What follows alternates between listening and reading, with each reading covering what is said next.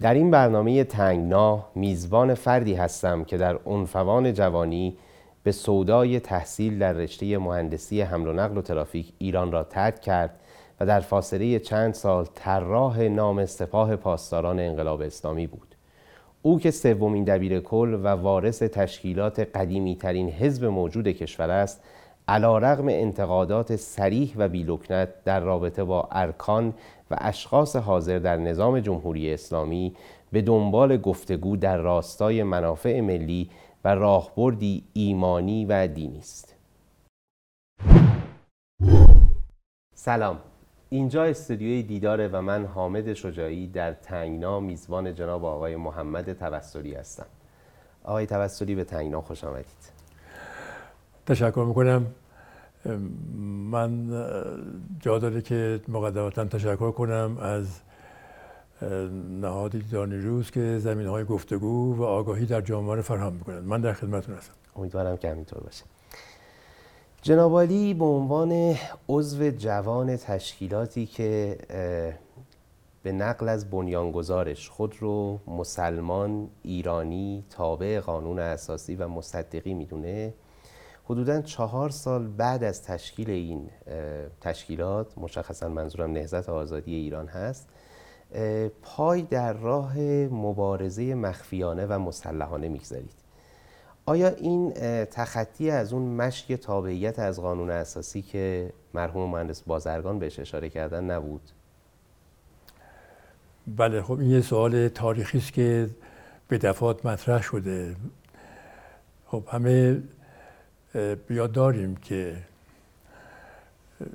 بازرگان با همون نگاهی که در مرامنامه نهزت هست که ما مسلمانیم ایرانی هستیم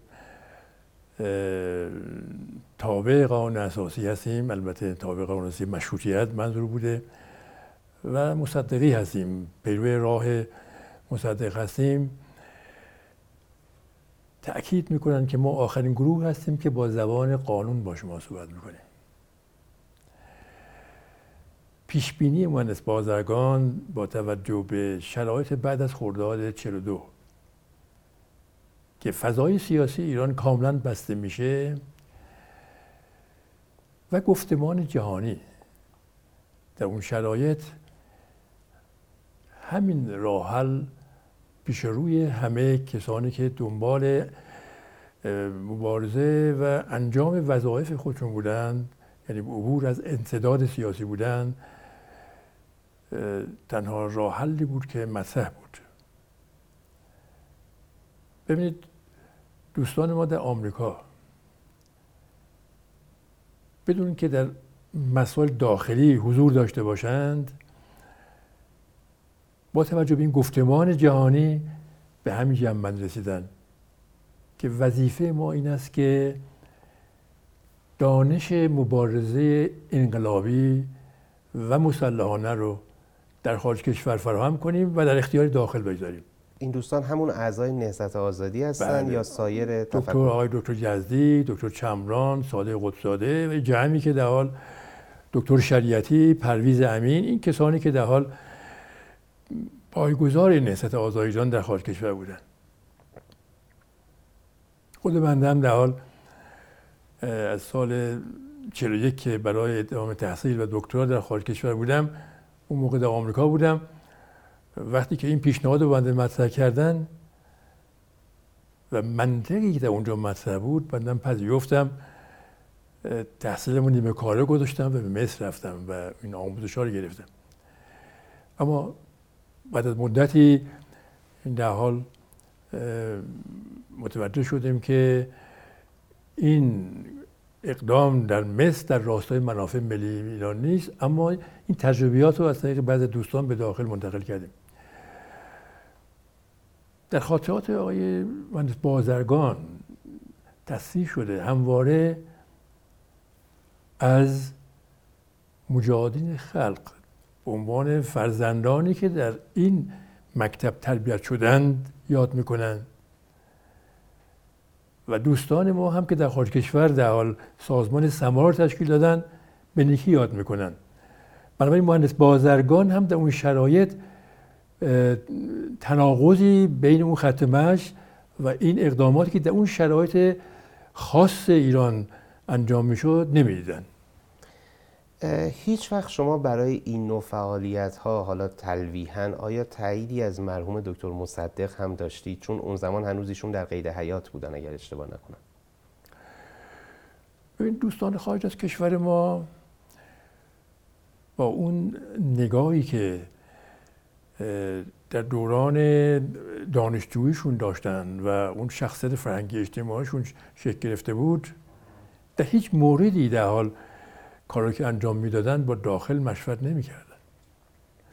شما جلد دوم خاطرات آقای دکتر یزدی 18 سال در قربت و وقتی بررسی می‌کنید می‌بینید مجموعه کاری که ایشون انجام دادن خودشون پیشگام بودن مطابق جمعی با همه دوستان مشورت می‌کردن.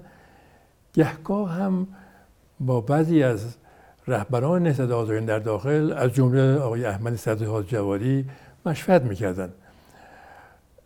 بنابراین شرایطی نبوده که بخواهند به خصوص با محدودیت هایی که دکتر مصدق داشتند با ایشون مشورتی داشته باشند. در بازه انقلاب اسلامی برخی از هواداران جبهه ملی مشخصا طیفی که به آقای شاپور بختیار منصوب هستند معتقدند که جریان نهضت آزادی به رهبری آقای مهندس بازرگان و بخشی از جبهه ملی به رهبری آقای کریم سنجابی به نوعی پشت شاپور بختیار رو خالی می‌کنه و حتی از لفظ خیانت استفاده می‌کنن این در حالیه که شاپور بختیار دقیقا 18 ماه قبل از سقوط رژیم پهلوی در یه نامه سه امضای معروف به همراه مرحومان داریوش فروهر و کریم سنجابی خب انتقادات خیلی تندی رو داره علیه رژیم پهلوی مطرح می‌کنه و کاملا همسو با مواضع کلی جبهه ملی و نهضت آزادی. این افتراق و جدایی دلیلش چی بوده و اینکه در واقع در حالی که شاپور بختیار به هر حال طبق همون قانون اساسی مشروطه نخست وزیر هست مرحوم آقای بازرگان نخست وزیری رو قبول می‌کنه. این رو چطور میشه توجیه کرد؟ خب یک سوال تاریخی مطرحی در جامعه جا داره که توضیح بیشتری بدم. ببین اول اون نامه ای که به امضای سه نفر رسیده در خاطرات های منس بازرگان وقتی مرور می‌کنید می‌بینید نامه است که پیشنویس رو شخص منس بازرگان تهیه کرده بود. نامه 22 خرداد 56 رو. 56 و قرار بوده که این سه بزرگوار رهبران جبهه ملی رو بررسی کنن و بعد به امضای جمع گسترده برسه آقایون نمیپذیرن و می‌گویند ما سه نفر و دو نفر از شما آقای مهندس بازرگان و آقای دکتر یدالله صحابی. امضا کنیم پنج نفر. اما در اون شرایط مهندس بازرگان دنبال این بود که اون کار جمعی رو در سطح جامعه تمام نیروهای ملی و مسلمان شکل بده. علاوه بر اون نکاتی که در اون نامه هست مخاطب شاه هست بیشتر زمینه های تحولات اجتماعی رو و تقویت کارهای جمعی رو بتوانند فراهم بکنن این یکی از نقاط افتراقی است که در اون موقع به وجود میاد. علاوه بر این نکته مانس بازرگان در اسناد تاریخی خیلی شفاف آمده که دنبال تشکیل یک نهاد نیروهای ملی و مسلمان بودند که بتوانند در کنار روحانیت که نقشی در انقلاب داشتند و خواهند داشت با اون نگاه راه بردیشون داشتن نیروهای ملی و مسلمان ما هم بتوانند در داخل کشور نهادی داشته باشند که مستقل از روحانیت بتوانند در مدیریت انقلاب نقش کلی داشته باشند. و آقایون نسبت به این نگاه من بازرگان هم پاسخ مثبت ندادن.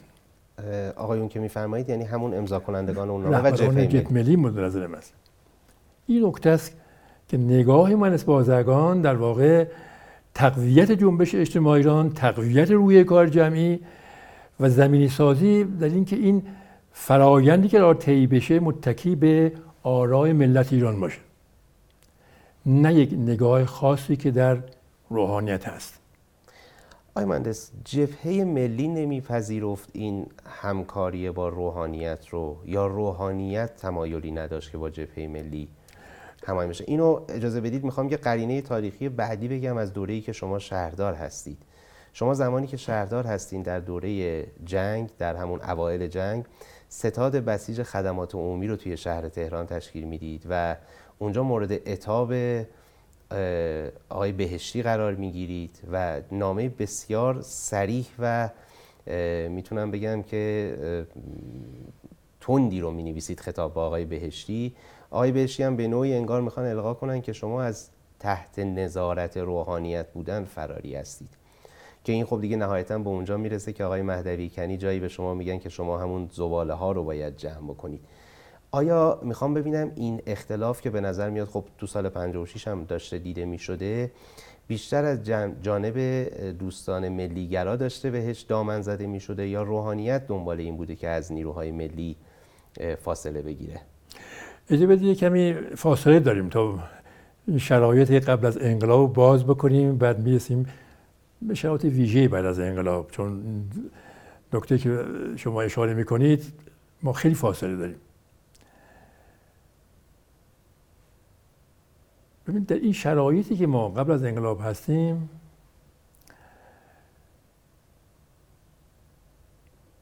اگرچه ملت ایران و نیروهای فعال اجتماعی منسجم هستند و حول مطالبات مشترک عمل می‌کنن اما رهبران جبهه ملی پراکنده هستند. آقای دکتر کریمی سنجابی به نفروشات ها میرن گفتگو می‌کنن نامه نیستن به نوعی بیعت می‌کنن با آقای آقای دکتر صدیقی دیدار دارن شرایط شار نمیپذیرن بیان کنار. برای پذیرش نخست وزیر. نهایتا در دیماه آقای بختیار پیشنهاد شاه رو میپذیرند 16 دیماه هست شرایطی هست که جنبش اجتماعی ایران تمام مراحل طی کرده.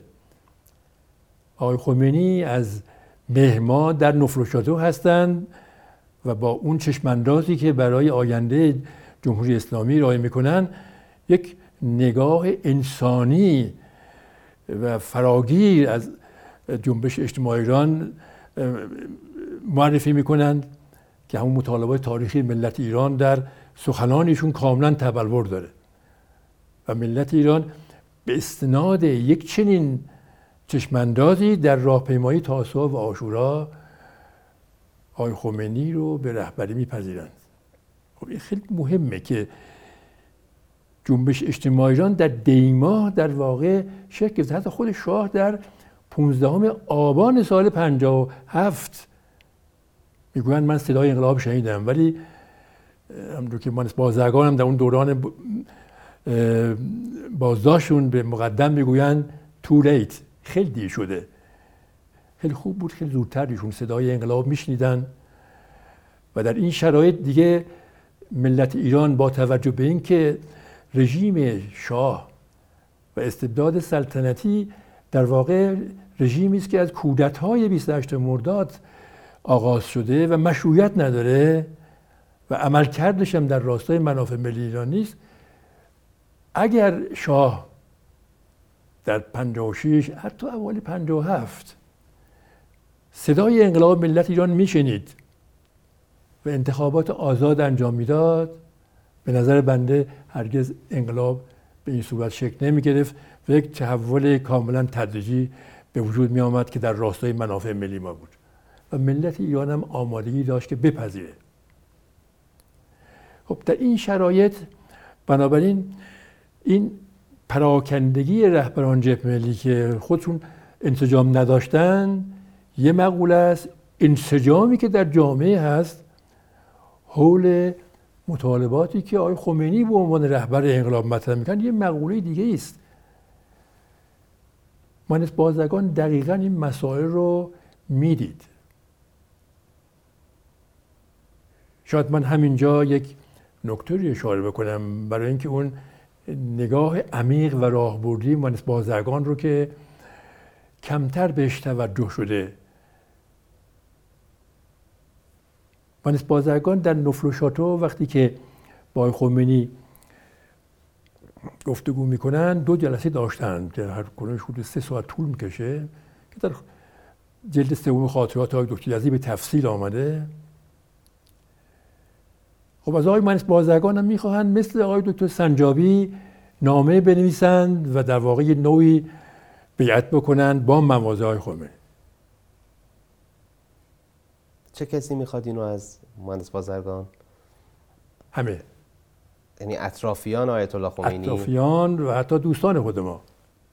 در اونجا انتظار دارن که آقای مهندس بازرگان هم در واقع نامه بنویسن و در واقع مواضع آقای خمینی رو تایید بکنن. دوستان مشخصا احتمالا منظورتون مرحوم بنی صدر رو قطب ساده هستش و خدا آقای دکتر یزدی. بله حالا من اسم نمی‌خوام برم اما نکته اصلی همین است.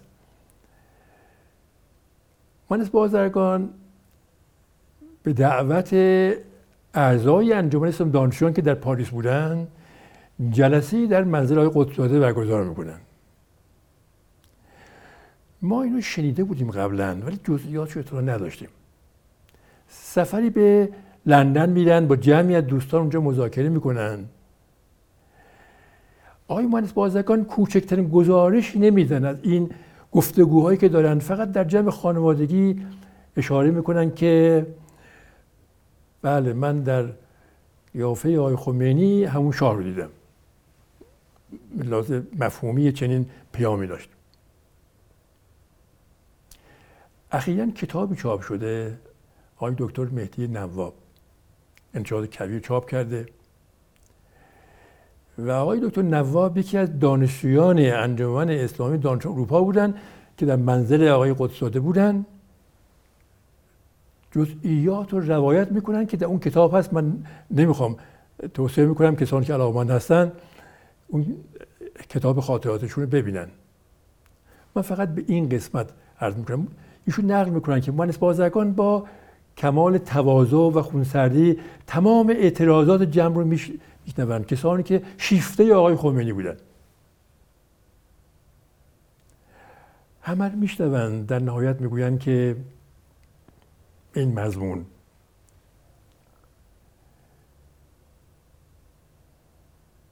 شما با نهاد روحانیت آشنا نیستید.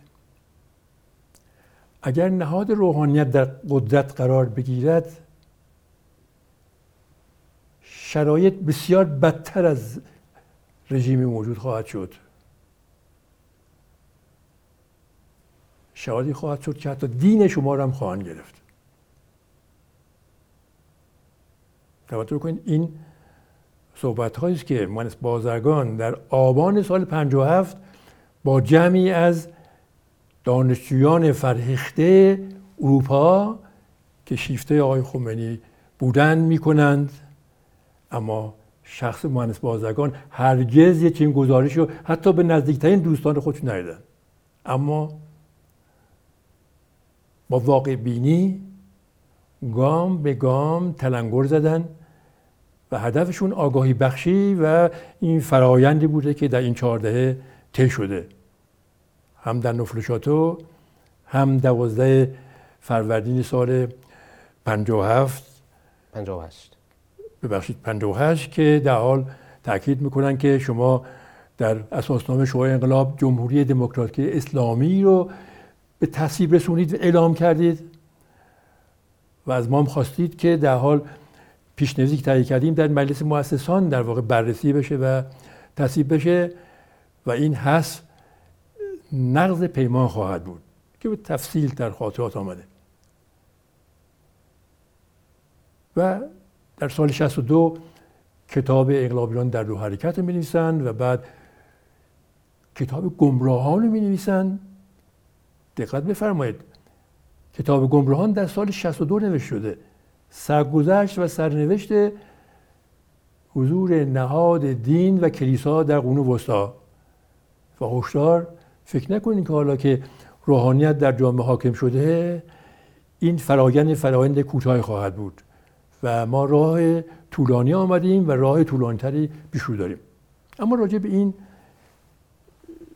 سوالی که مطرح کردید خب سوال بحث جنگ قدرت بعد از پیروز انقلاب هست. خب همه لاقل نسل ما به خوبی به یاد داره. نسل جوانم خب با مرور اسناد تاریخی می‌توانه جزئیات رو در واقع دنبال بکنه که بعد از انقلاب چند جریان دنبال قدرت بودن. یکی جریان چپ به ویژه چپ مارکسیست که همه سازمان داشتن نهادمند بودن مسلح بودن دنبال تداوم انقلاب بودن. نسل جوان شیفته آقای خمینی. این هم یه نسلی بود که کاملا بعد از انقلاب حضور پررنگ داشتن. و گروه سوم روحانیتی هست که حزب جمهوری اسلامی رو از قبل از انقلاب تدارک کردن بعد از انقلاب تشکیل میدن و اونها هم دنبال قدرت بودن. خب با اون کریزما و اون جایگاهی که آقای خمینی داشتن که رهبری جنبش اجتماعی را رو در همون نگاه راهبردی خودشون در حال دنبال می‌کردن. به تدریج جریان چپ چپ و چپ مارکس هست میشه. اون نسل جوان شیفته های خمینی هم به تدریج نگاهش عوض میشه. عموما عوض میشونن اما نهایتا بعد از خرداد شست روحانیت با همون با اضافه شدن اصل ولایت فقیه در مجلس خبرگان قانون اساسی بر جامعه حاکم میشه. خب در این شرایط ما در مدیریت شهر تهران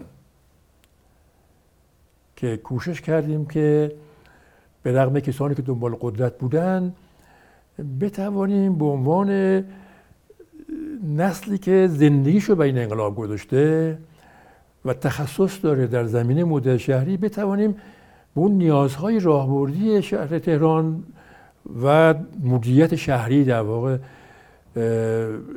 پاسخ بدیم. در این فرایند تا نه ماه اول با دولت موقت کاملا هماهنگی بود. برنامه خوب پیش می‌رفت. بعد از دولت موقت که آقای بنیصد انتخاب میشن دولت شورای انقلاب هست. خب من باز استفاده دادم که در حال آقای بنیصد آزاد باشه که بتوانه شهرداری که هماهنگ با خودشون هست و به شورای انقلاب هست انتخاب کنن نپذیرفتن و بعدم خب مرحوم رجایی در حال انتخاب شدن. با ایشون هم در حال همین گفتگو داشتم که در خاطرات من به تفصیل آمده. ایشون قول دادن به من که من بپذیرم و ایشون مدیریت شهرداران رو با وزرا هماهنگ خواهند کرد. در عمل ما با دو چالش روبرو شدیم. یکی چالش در حال حل مشکل ترافیک و توسعه مترو بود که بعضی از وزرا مخالفت کردند و این مطلب رو مطرح کردن که وقتی در سیستان و بلوچستان مردم علف می‌خورن چه لزومی داره شما در تهران پروژه مترو رو اجرا بکنید؟ وزرای دولت آقای رجایی این رو رجایی بود بعد بله.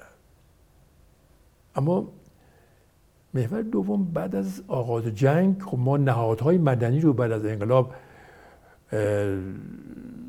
شکل داده بودیم. بسیاری از نیروهای دوال توانمند در این نهادهای محلی در شهر تهران شکل گرفته بودن. حتی بسیاری از فارغ التحصیلان خارج کشور آماده بودن تو این نهادها با ما همکاری می‌کردن.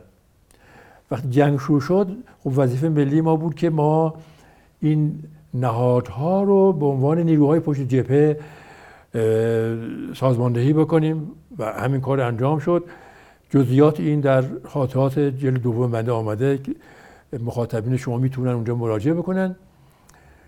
در این شرایط برخی نمیتابیدن که کسانی که از خودشون هستن اصولا در مسئله جنگ مداخله کنن. کسانی که از خودشون نیستن در واقع. بله. غیر خودی تلقی می‌کردن. به رغم تمام هماهنگی که با اون نهاد بسیجی که در حال رسمی بود همه بود و تمام ارتباطات با اونها بود. اونا آموزش می‌دادن. کاملا هماهنگ با اون نهاد بسیج جنگ شکل گرفته بود. که هم شما اشاره کردید مرحوم دکتر بهشتی در 29 آذر ماه اگر اشتباه نکنم یا آبان ماه. فکر می‌کنم آبان 59 بله, بله, بله. در مسجد امام خمینی در حال سخنرانی می‌کنن.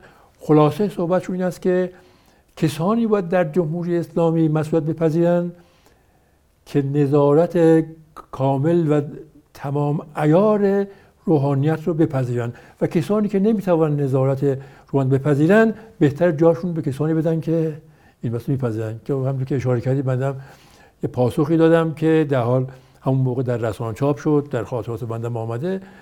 گفتم ما, ما چون این نگاه شما در راستای منافع ملی و مسئلت مدیریت شهرداری نیست لطفا هر چه زودتر کسی رو انتخاب کنید که جاگزی بنده بشه.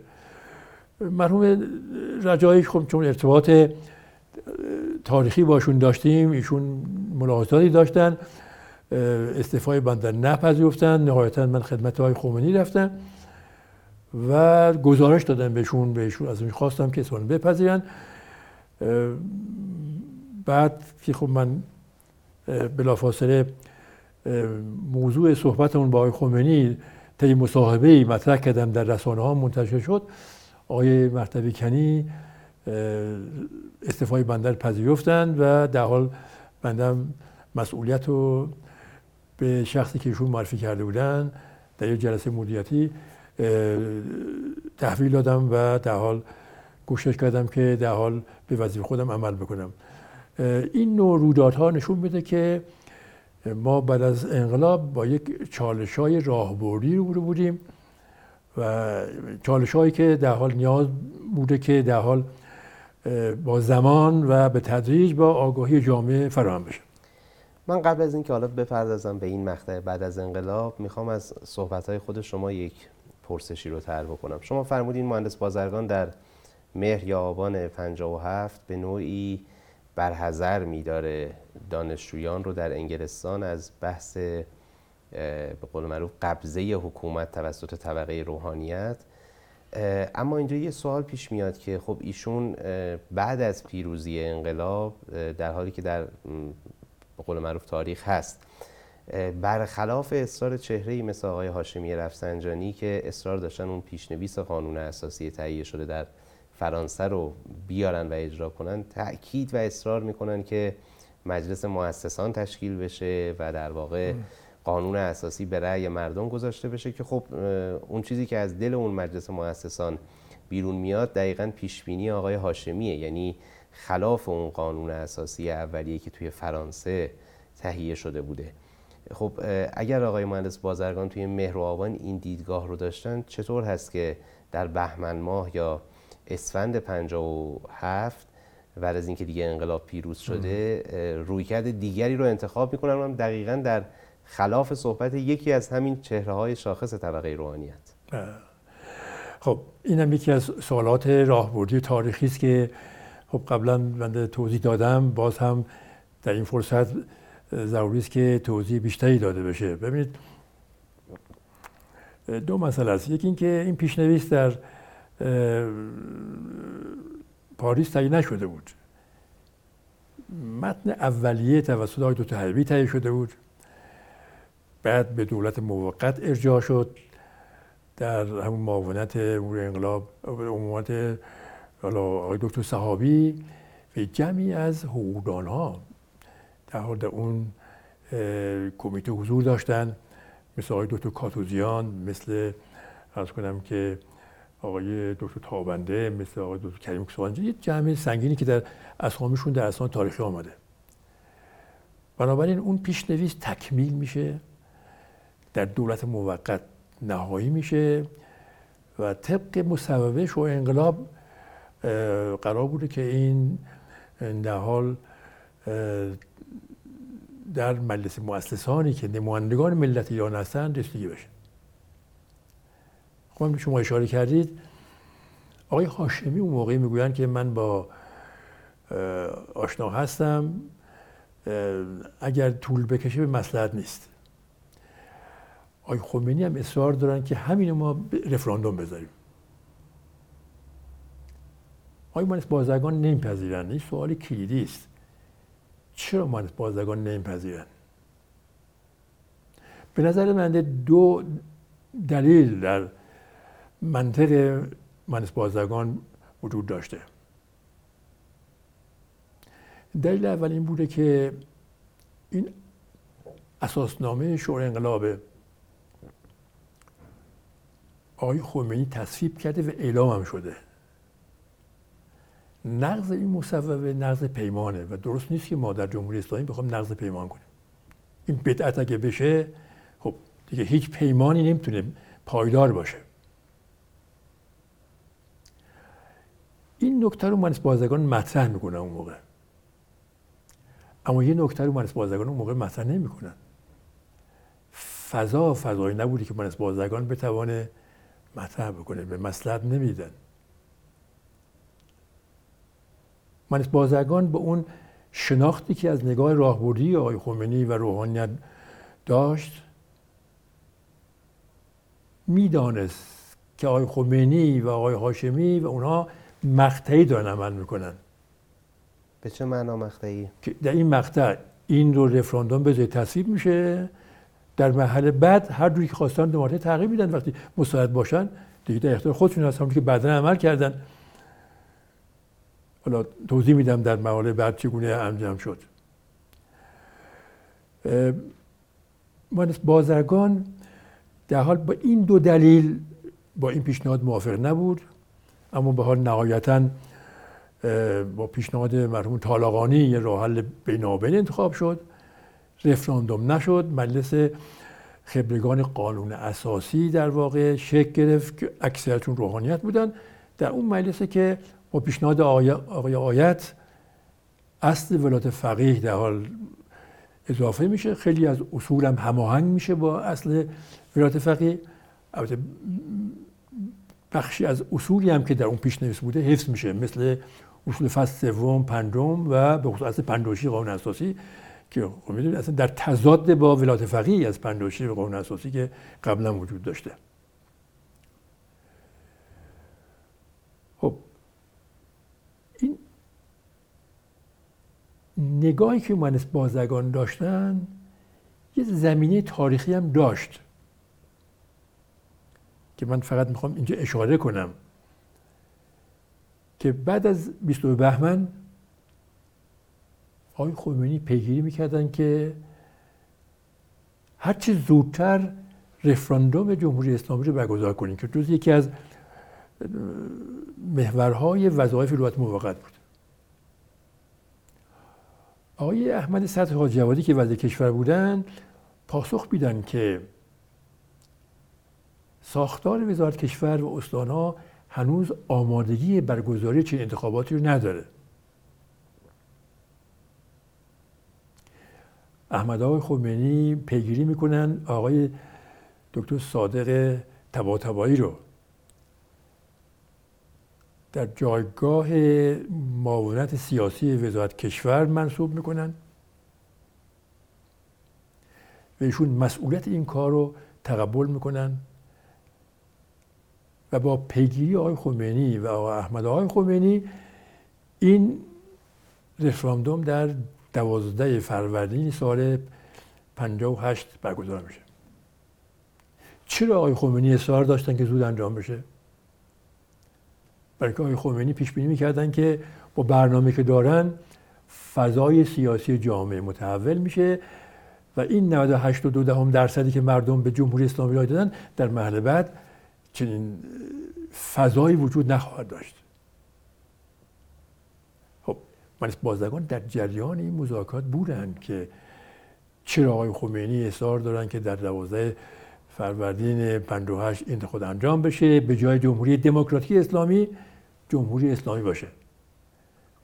برای مهندس بازرگان به اون نگاه راهبردی مشخص بود. اما طبیعتا در حد امکانات هر مقطع اظهار نظر می‌کردن و تلنگر می‌زدن. بنابراین اگر مهندس بازرگان میپذیرفتن یا دوات موقت میپذیرفتن که رفراندوم باشه هم نقض پیمان شده بود هم مثل برگزاری انتخابات در دوازده فروردین یک گامی بود برای اینکه روحانیت بتوانه گام بعدی رو به راحتی برداره با نقض پیمان. بنابراین به این علت مجلس بازرگان موافق نبود. خب داستان آقای امی انتظام از همجا آغاز میشه و وزرایی که در حال نامه نوشته بودن و آقای خمینی واکنش تند نشون میدن. و هزینه سنگینش هم آقای امی انتظام به همین مناسبت پرداخت می‌کنن که خب همه مخاطبین شما در جهان هستن. ببینید مهندس من الان از صحبت های شما اینطور متوجه میشم که از همون قبل از پیروزی انقلاب نهزت آزادی به رهبری آقای مهندس بازرگان خب یک اختلاف نظری در حتی دیگه نمیشه گفت تاکتیک در شیوه اداره جامعه بعد از سقوط رژیم پهلوی با مرحوم آیت الله خمینی و نزدیکان ایشون داشته. خب این رو نهایتا به نظرم تبلورش رو در ماجرای استعفای دولت موقت می‌بینیم. اما نکته اینه که به اون زمان به نظر میاد که پیوندها و روابط عاطفی و دوستانه اعضای نهزت با شخص رهبری جمهوری اسلامی و حلقه نزدیکان ایشون هنوز اونقدر سست و در واقع متزلزل نبوده.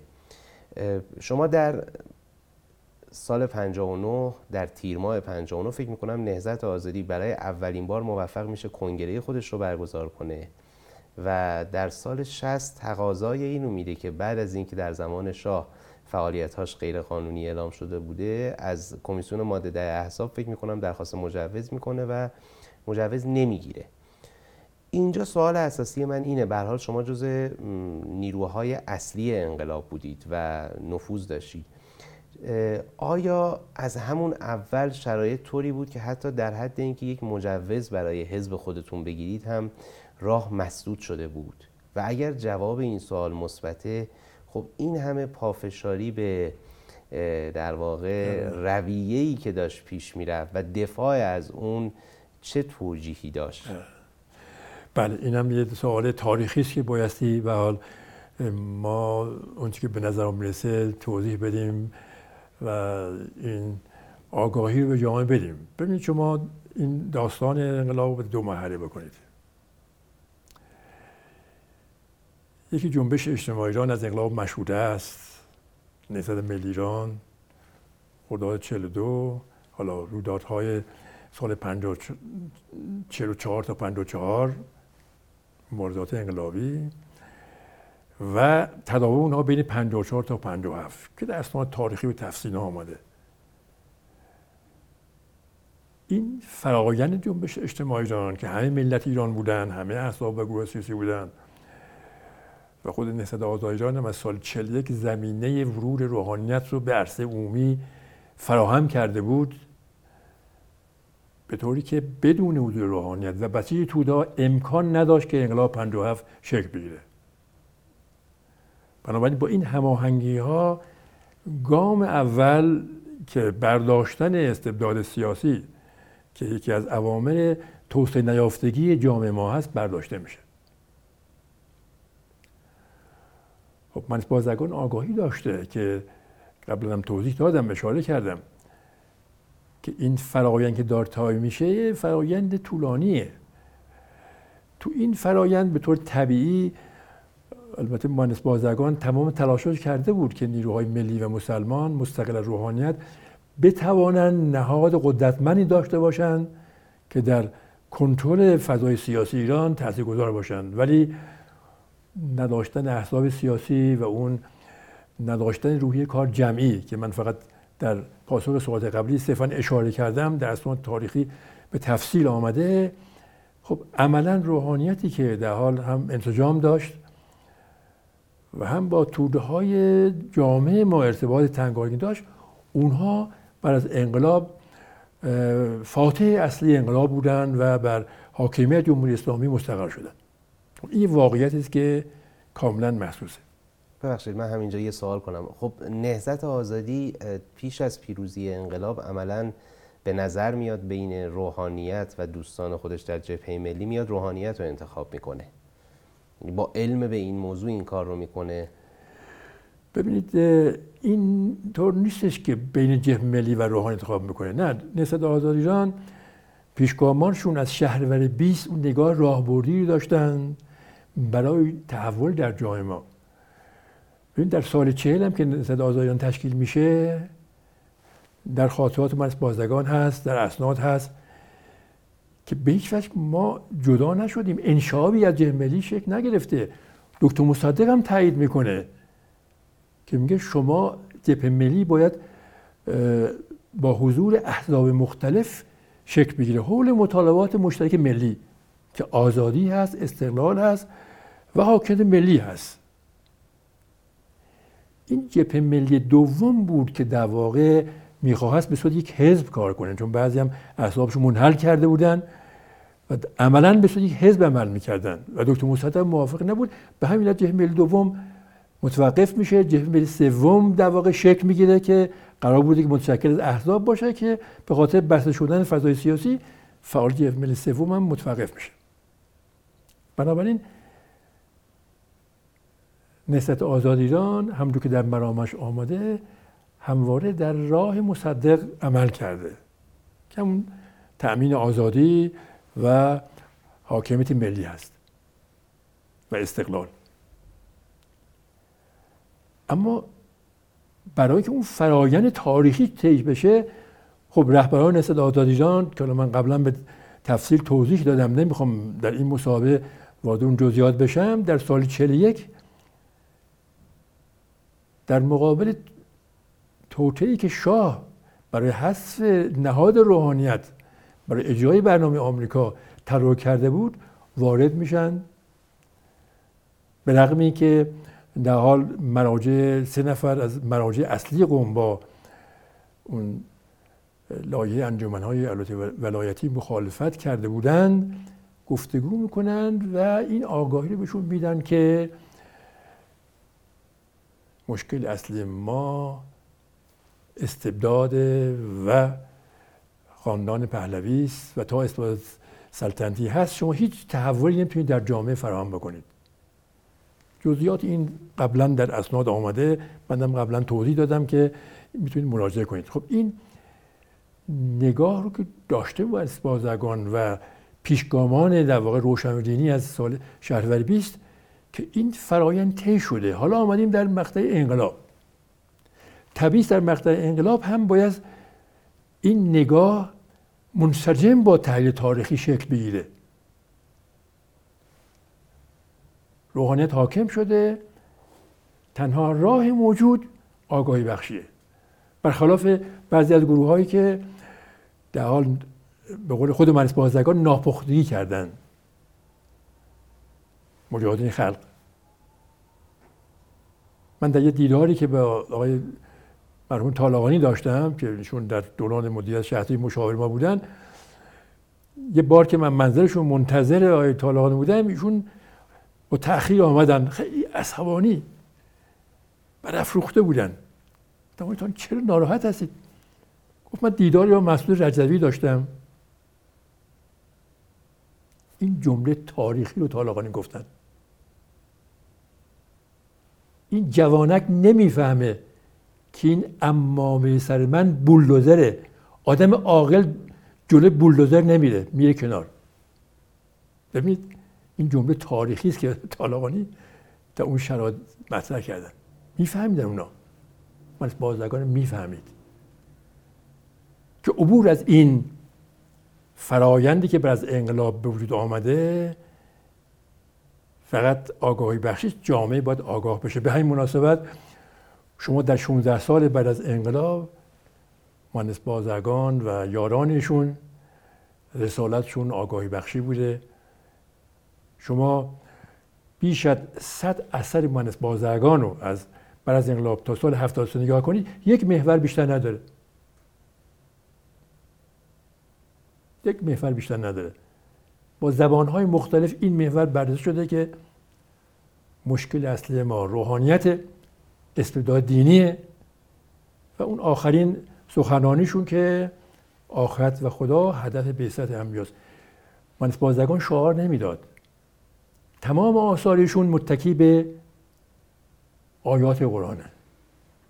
تمام منطقشون تجربه بشری و اقلانیت و کوشش می‌کنن که با زبانهای مختلف جامعه رو آگاه کنن. که امروز برای چهار دهه وقتی جامعه رو نگاه می‌کنیم می‌بینیم که همه آگاهان جای ما حتی عالمان حوزوی ما همه به این واقعیت رسیدن که نهاد دین باید از نهاد حکومت جدا باشه تا این چالش هایی که امروز ما در جامعه داریم بتوانیم عبور بکنیم. بنابراین این سوال شما اگر باز بکنیم رویدادهایی بعد از انقلاب کاملا فکر می‌کنم روشن و نسل امروز جای ما به خصوص نسل جوانی که در حال متاثر از این شرایط هست من می‌دانم نسل مظلومی هست و این شرایط برای نسل جوان ما بیشترین هزینه رو داشته ولی با آگاهی و صبوری و شکوری جامعه ما می‌توانه این فرایند رو طی بکنه و انشالله از این گام دوم هم جای ما عبور خواهد کرد.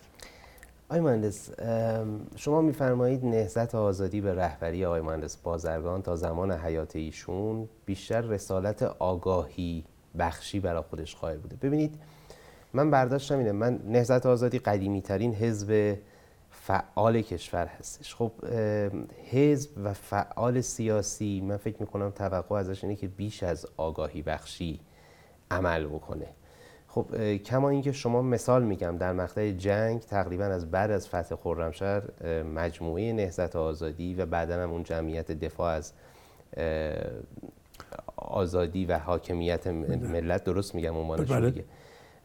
شما خب مثلا چندین بیانیه می‌دید که خب معروفترینشون بیانیه هشدار هست در سال 67 و البته یه دونه پایان عادلانه جنگ بی پایان رو در سال 64 می‌دید. ببینید این چیزی فراتر از آگاهی بخشی به نظر میاد اما انگار که همون نکته که شما میگین در حد یک تلنگر زدنی خاتمه پیدا می‌کنه. آیا نهزت آزادی به عنوان یک حزب برای خودش این رسالت رو قائل نبود که به هر حال تلاشی بیش از این آگاهی بخشی انجام بده؟ مثلا در همون مقوله پایان درخواست پایان جنگ یا بعد از اون در واقع اتفاقاتی که میفته و منجر به امضای نامه معروف 90 امضایی میشه که خب خود جنابالی هم در رابطه با بیانیه هشدار هم در رابطه با نامه 90 امضایی بازداشت میشید و دوران سختی رو میگذرونید. این هزینه فقط برای آگاهی بخشی به جامعه بود که شما پرداخت کردید؟ تردید نکنید. و دستاوردش محور اصلی آگاهی بخشی است ببینید تمام پیامبران اسناد آیات قرآن رسالت ازشون آگاهی بخشی. برای که انسان فطرتا تمام اطلاعات لازم رو داره. یعنی وقتی انسانی که با هستی پیوند پیدا می‌کنه همش داره.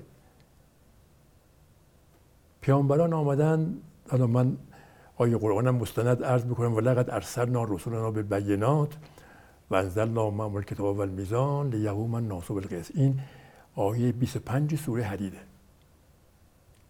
که رسالت همین پیامبرانی بوده که ما پیامبران فرستادیم با ابزارهای آگاهی بخشی که چی؟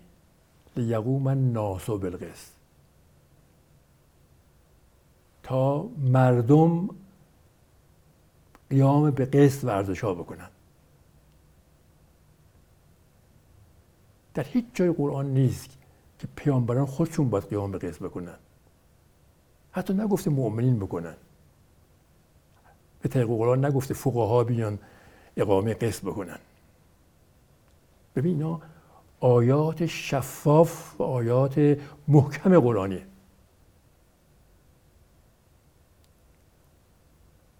پس این تمام رسالت پیامبران این است که انسان در جایگاه طبیعی انسانیت خودش قرار بگیره.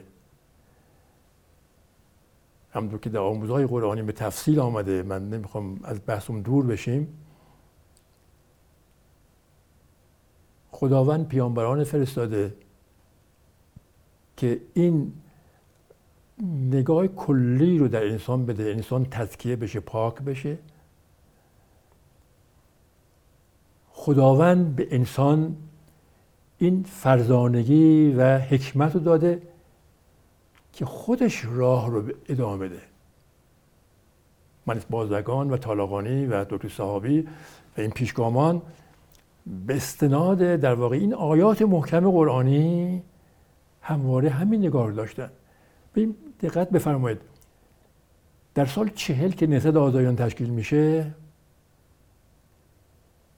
تمام گروه های سیاسی اسم حزبشون می‌ذارن ولی این مجموعه نهزت گذاشتن. نهزت به معنی جنبشه جنبشی برای آزادی ایران. چرا؟ برای اینکه بزرگترین مشکل جامعه ما استبداد بوده.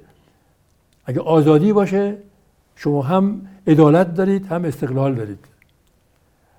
اما اگه آزادی نباشه استبداد نباشه هیچ چیز شما ندارید. ببین این نگاه راهبردی است که این پیشگامان از شهرور 20 درها مورد توجهشون بوده. اینا فرزندان انقلاب مشروطه هستن. با این نگاه راهبردی کار شروع کردن. خب طبیعی حالا بریم دنبال مصادیقش. خب بعد از انقلاب. خب طبیعی است که بعد از انقلاب هم نسبت آزادی جان به همین رسالت آگاهی بخش خودش عمل کرده. یعنی وقتی که جنگ میشه یه وظیفه ملی است. مشوق مرحوم دکتر چمران در اهواز مستقر میشه. ستاد جنگ های نامنظم و دوستان ما تا اونجا که می‌تونن کمک کنن خود بنده در مورد شهر تهران تمام امکانات در اختیار پشتیبانی جنگ گذاشتم اما وقتی که جنگ در خرمشهر به پیروزی می‌رسه با شناخت و آگاهی و تحلیل شرایط ایران و منطقه ادامه جنگ رو در راستای منافع ملی نمی‌بینن. به همین مناسبت از همون سال 60 تا 64 به خاطر رعایت مسائل ملی این نگاه خودشون رو خصوصی برای شورای دفاع و آقای خمینی میفرستن. اما از سال 64 فضا کاملا منقلب میشه. موشک باران شهرها شهر تهران و کشتارهای عظیمی که انجام میشه نهضت آزادیجان احساس مسئولیت می‌کنه که این آگاهی بخشی رو با 53 بیانیه که در این مدت میده که در اسناد نهضت آزادی هست اینا قوی ترین اسناد دوران جنگه. که نهایتا هم اشاره کردید بیانیه هشدار در اردیبهشت سال 67 است. تقریبا اینا سه ماه قبل از پذیرش قتل اینا همه همون نگاه آگاهی بخشی است که نهضت داشته و تو هر مقطعی به وظیفه خودش عمل کرده. یا حالا همونطور شما اشاره کردید در سال 64 آقای مهندس بازرگان نامزد انتخاب ریاست جمهور میشن هدفشون آگاهی بخشی است. یعنی تلنگر می‌زنن که آیا انتخابات ما آزاد هست یا نیست. این آگاهی بخشی خطاب به کی داشته انجام می‌شده آقای مهندس؟ جامعه. خب جامعه چقدر بازخورد می‌گیره از رد صلاحیت آقای مهندس بازرگان؟ من یه مثال اینی بزنم. مهمان قبلی ما تو این برنامه آقای علی شکوریراد هستن بودن که به حال میشناسیدشون تا همین چند وقت هم دبیر کل یکی از احزاب شناخته شده کشور به حساب می ایشون اینجا به من گفتن که اولین بار از تو دارم میشنوم که مهندس بازرگان کاندیدا بوده و رد صلاحیت شده. آیا اون زمان واقعا انقدر باستاب داشت این کاندیداتوری و رد صلاحیت. درست می‌فهمید سال 64 از خرداد 60 هنوز چیز نگذشته. یعنی وقتی در انتخابات مجلس دوم حالا سخنرانی که من از بازرگان در مجلس داشتن که فال صوتیش به دفعات منتشر شده همه در جان هستیم. نهضت آزادیدان سمینار برگزار می‌کنه سمینار تأمین آزادی و سلامت انتخابات. که داستان حمله به دفتر نهضت و داستانهای مجلس حمله به آقای مهندس سباقیان آقای مهندس مویفر که خب اینا به دفعات پخش شده. من نمی‌خوام وقتی مصاحبه گرفته بشه بله یعنی اون تلنگری که ما می‌زنیم که انتخابات اگر بخواد دون شاد بسته بشه نه آزاد نه سالم و ما دنبال انتخابات آزاد و سالم هستیم. تو اون مقطع طبیعی است که در حال تأثیراتش محدود به همون حل است. اما در سال 64 که صلاحیت آقای مهندس بازرگان رد میشه یعنی مهندس بازرگانی که دولت امام زمان بوده در اول انقلاب صلاحیت نامزدیش رد میشه. خب این پیام داره بر جامعه. امروز به خصوص پیام بیشتری داره نسبت به سال 64 اما اقشار آگاه جامعه که در حال اون موقع حضور داشتن که می‌خواستن از نامزدی آقای مهندس بازرگان حمایت بکنن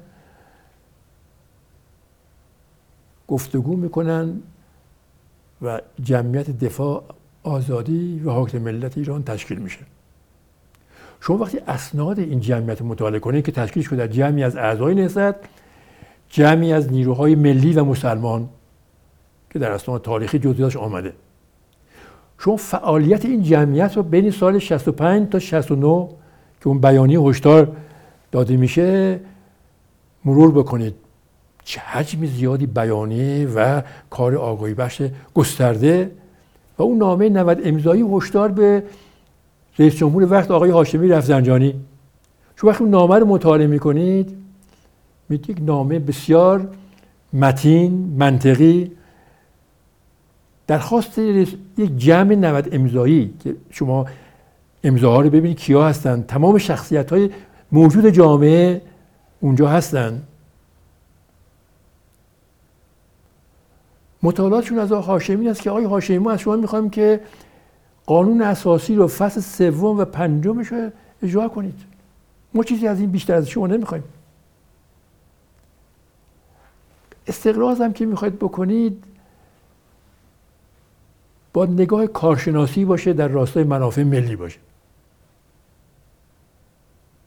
خب این بیانیه هم در داخل کشور هم خارج کشور اونچنان گسترده توضیح شد. که آقای هاشمی رفزنجانی و حاکمیت زمان بر نتابیدن و اون 23 نفر بازداشت کردن و اون هم که اشاره کردید شکنجه های شدیدی که در اون دوران آمد انجام شد که بخشی از اونها در کتاب مهمانی حاج آقا که مرحوم دکتر اردلان و آقای دکتر بهبانی بعدا نوشتن منتشر شده. لاقل دو چاپ شده. اگرچه بعدا دو چاپ داده نشده و دو چاپ شده در اختیار هست. گویا از دید آقای هاشمی پررو شده بودید. این صحبتی است که به آقای من صحابی از امضا کنندگان گفته بودن که خواستیم روح شما رو کم بکنیم برای که بازداشت کردیم. ببین خب ببینید. این کار خب نه نفرم از اون 23 نفر حکم گرفتن.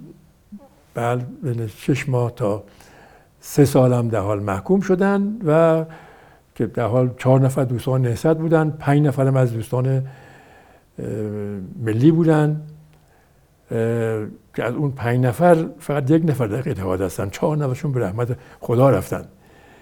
خب ولی اون مجموعه ایستادن در حال.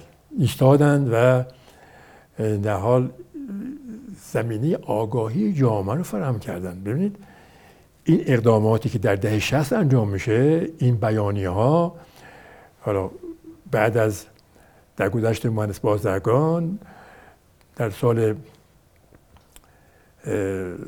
74 جمعیت دفاع از آزادی انتخابات شکل می‌گیره. که باز هم جمعی از نیروهای نهزت و نیروهای ملی و مسلمان هستند. و اینها هم نقش موثری دارن در بیانی ها که در انتخابات مجلس پنجم و نهایتا نقشی که در دوم خرداد سال 76 ایفا می‌کنن و اون نه بزرگ و در واقع رأی اعتراضی است که به محافظه کاران میدن و آقای خاتمی رو با برنامه توسعه سیاسی نهایتا انتخاب میشن. من قبل از اینکه از دهه 60 بگذریم و اتفاقا می‌خوام برسیم به مقطع روب قرن اخیر یه سوال برام باقیه. رابطه نهزت آزادی و مجموعه مرکزیتش با مرحوم آیت الله خمینی در اون سالهای آخر حیات ایشون چطور بوده؟ دلیل این سوالم اینه. سال 67 نامه ای منصوب به ایشون منتشر میشه خطاب به آقای محتشمی پور وزیر وقت کشور که خب تعابیر تندی رو راجع به نهزت داره که نهزت به نوعی شایستگی هیچ سمت و مسئولیتی رو در نظام جمهوری اسلامی نداره. اما تو همون مقطع سال 67 من جایی خوندم که به نوعی به وساطت خود شخص ایشون جنابالی و دوستان رو از زندان آزاد می‌کنن. سال 67 رو عرض می‌کنم بعد از اون بیانیه هشدار. این یکم دوگانگی رو به ذهن متبادر می‌کنه. آیا اینطور بوده یا مسئله چیز دیگری است؟ مسئله خیلی شفافه به نظر منده یعنی موازه نسبت کاملا روشن بوده. همون آگاهی بخشی بوده.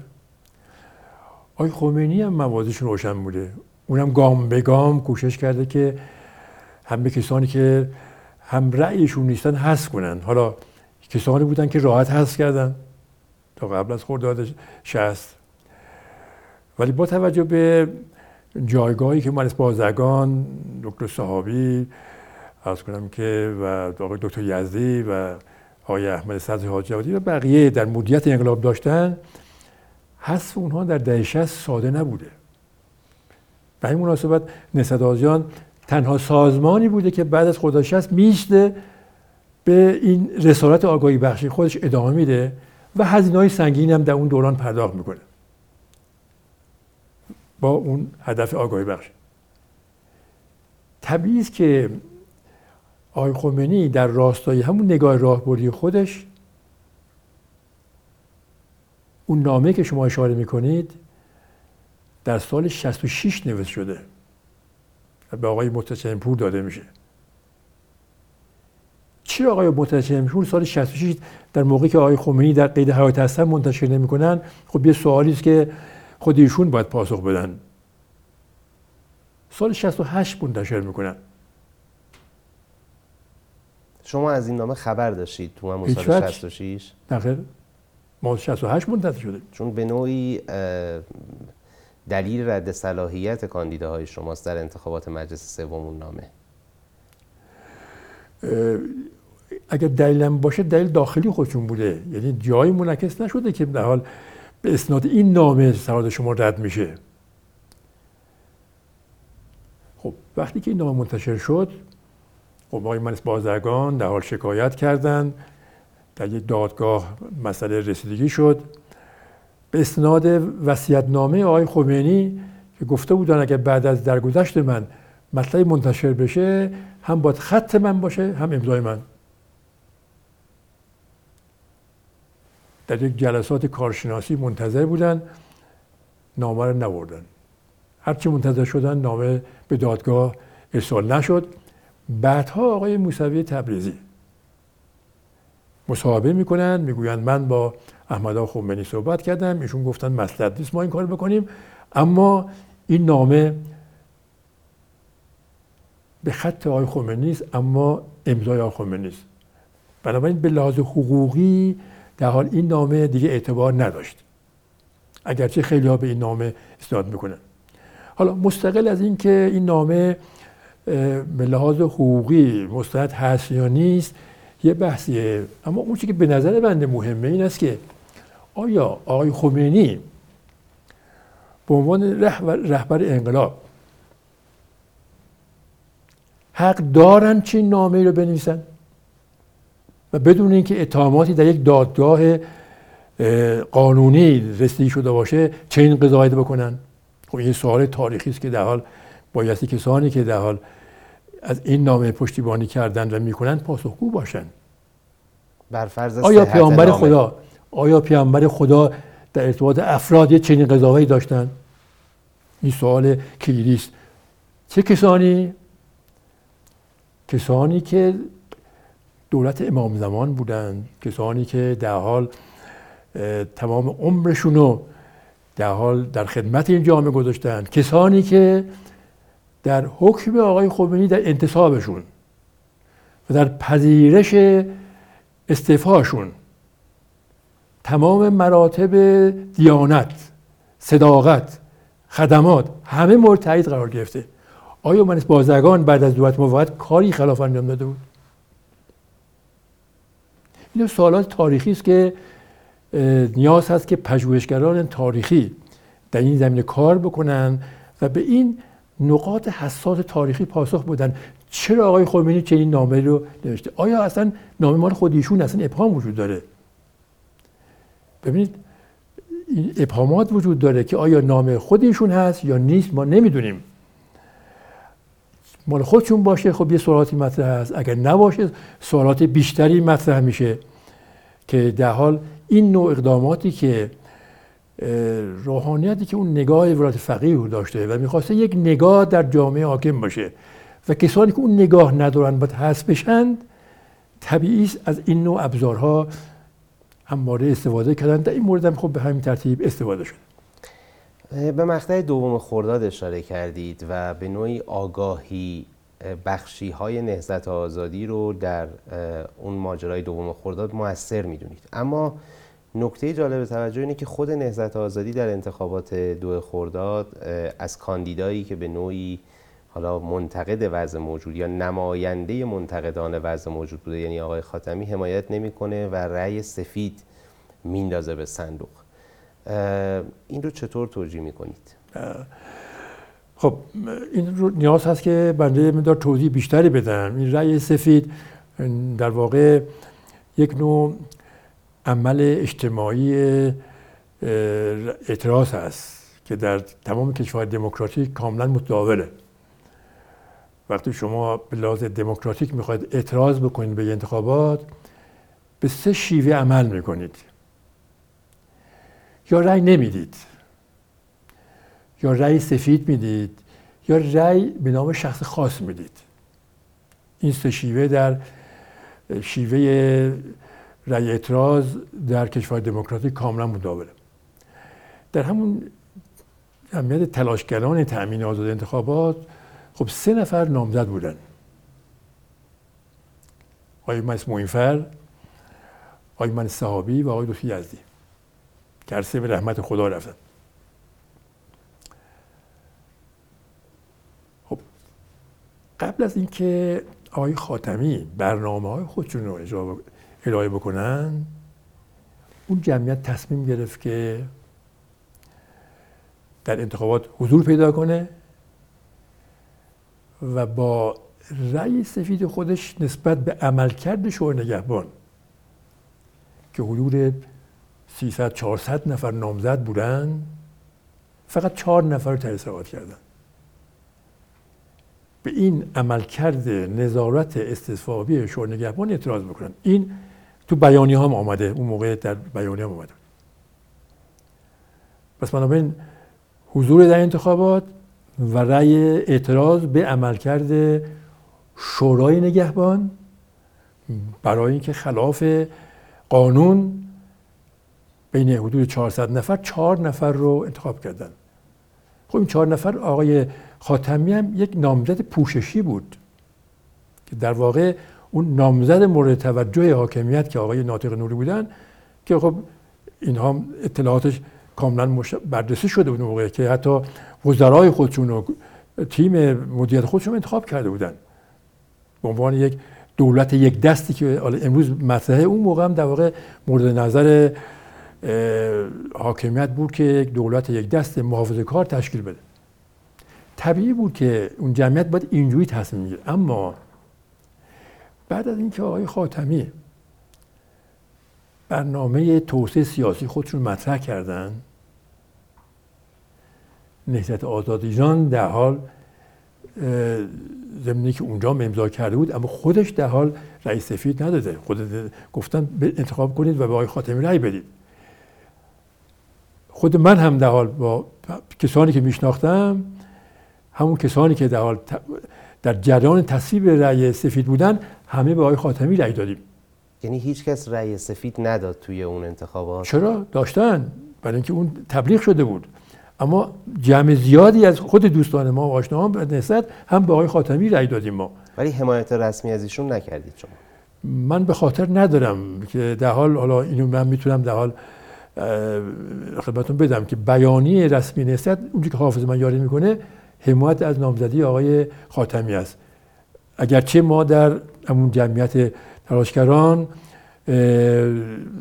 بحث قبل از اینکه مواضع آقای خاتمی روشن باشه رأی سفید رو در واقع تایید کرده بودیم. اینو الان من نظر دقیقا رو حافظه ندارم. در سال 80 شما رسما حمایت می‌کنید از آقای خاتمی یعنی دور دوم انتخاباتشون. ولی دور اول رو من لاقل جایی ندیدم که حمایت رسمی از طرف نهضت شده باشه. من بیانه رو می‌بینم خدمتون میفرستم. بعد کلا آقای توسلی نسبت نهضت آزادی با آقای خاتمی چیه؟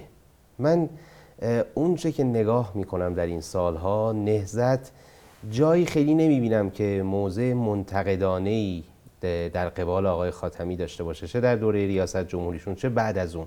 در عین حال خب قرابتی رو هم به اون معنای تشکیلاتیش در این سالها ما ندیدیم. رابطه شما و مجموعتون با آقای خاتمی چگونه است؟ رابطه ما با آقای خاتمی در راستای منافع ملیه.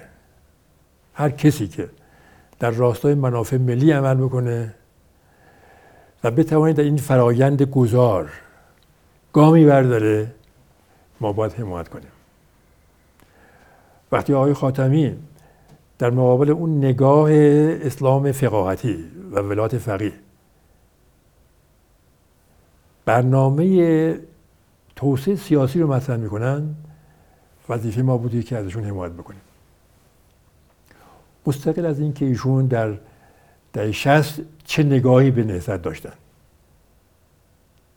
برای که برای ما مسئله شخصی مطرح نیست. منافع ملی مطرح اون که در راستای منافع ملی باشه ما بایستی دنبال بکنیم. همین نگاه رو نسبت به آقای میر حسین موسوی هم دارید؟ قطعا. چون آقای میر حسین موسوی بله. روز 27 اردیبهشت 88 یعنی قبل از اینکه حتی صلاحیتشون برای انتخابات سال 88 تایید بشه جایی اظهار نظری که راجع به نهضت آزادی می‌کنن اظهار نظر نسبتا تندیه. میگن که من هیچ ارتباطی با نهضت آزادی ندارم و از اول انقلاب هم خط مشی نهضت رو قبول نداشتم. این در حالیه که کمتر از یک ماه بعد خود جنابالی و دوستان نهضت جز کسانی هستید که باز متحمل هزینه میشید بابت انتخاباتی که آقای میرحسین موسوی کاندیداش بوده. نگاه شما با آقای میرحسین موسوی قبل از انتخابات چی بود و بعد از انتخابات چگونه است؟ دقیقا در همون راستایی که من توضیح دادم برای ما منافع ملی مطرحه.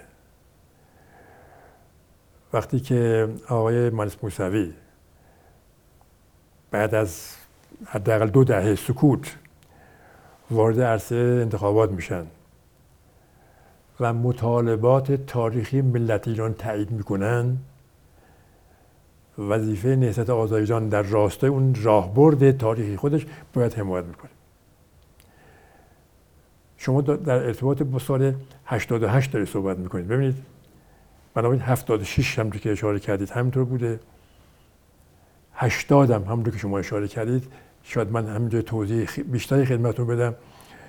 ببینید بازداشت های سال 80 یه محور داشت. آقای محبیان یادداشت نوشته بودند که در روزنامه رسالت چاپ شد. تیتر درشت روزنامه رسالت بود. نهضت آزادیدان باید صفر شود. صفر شود. صفر شود بله.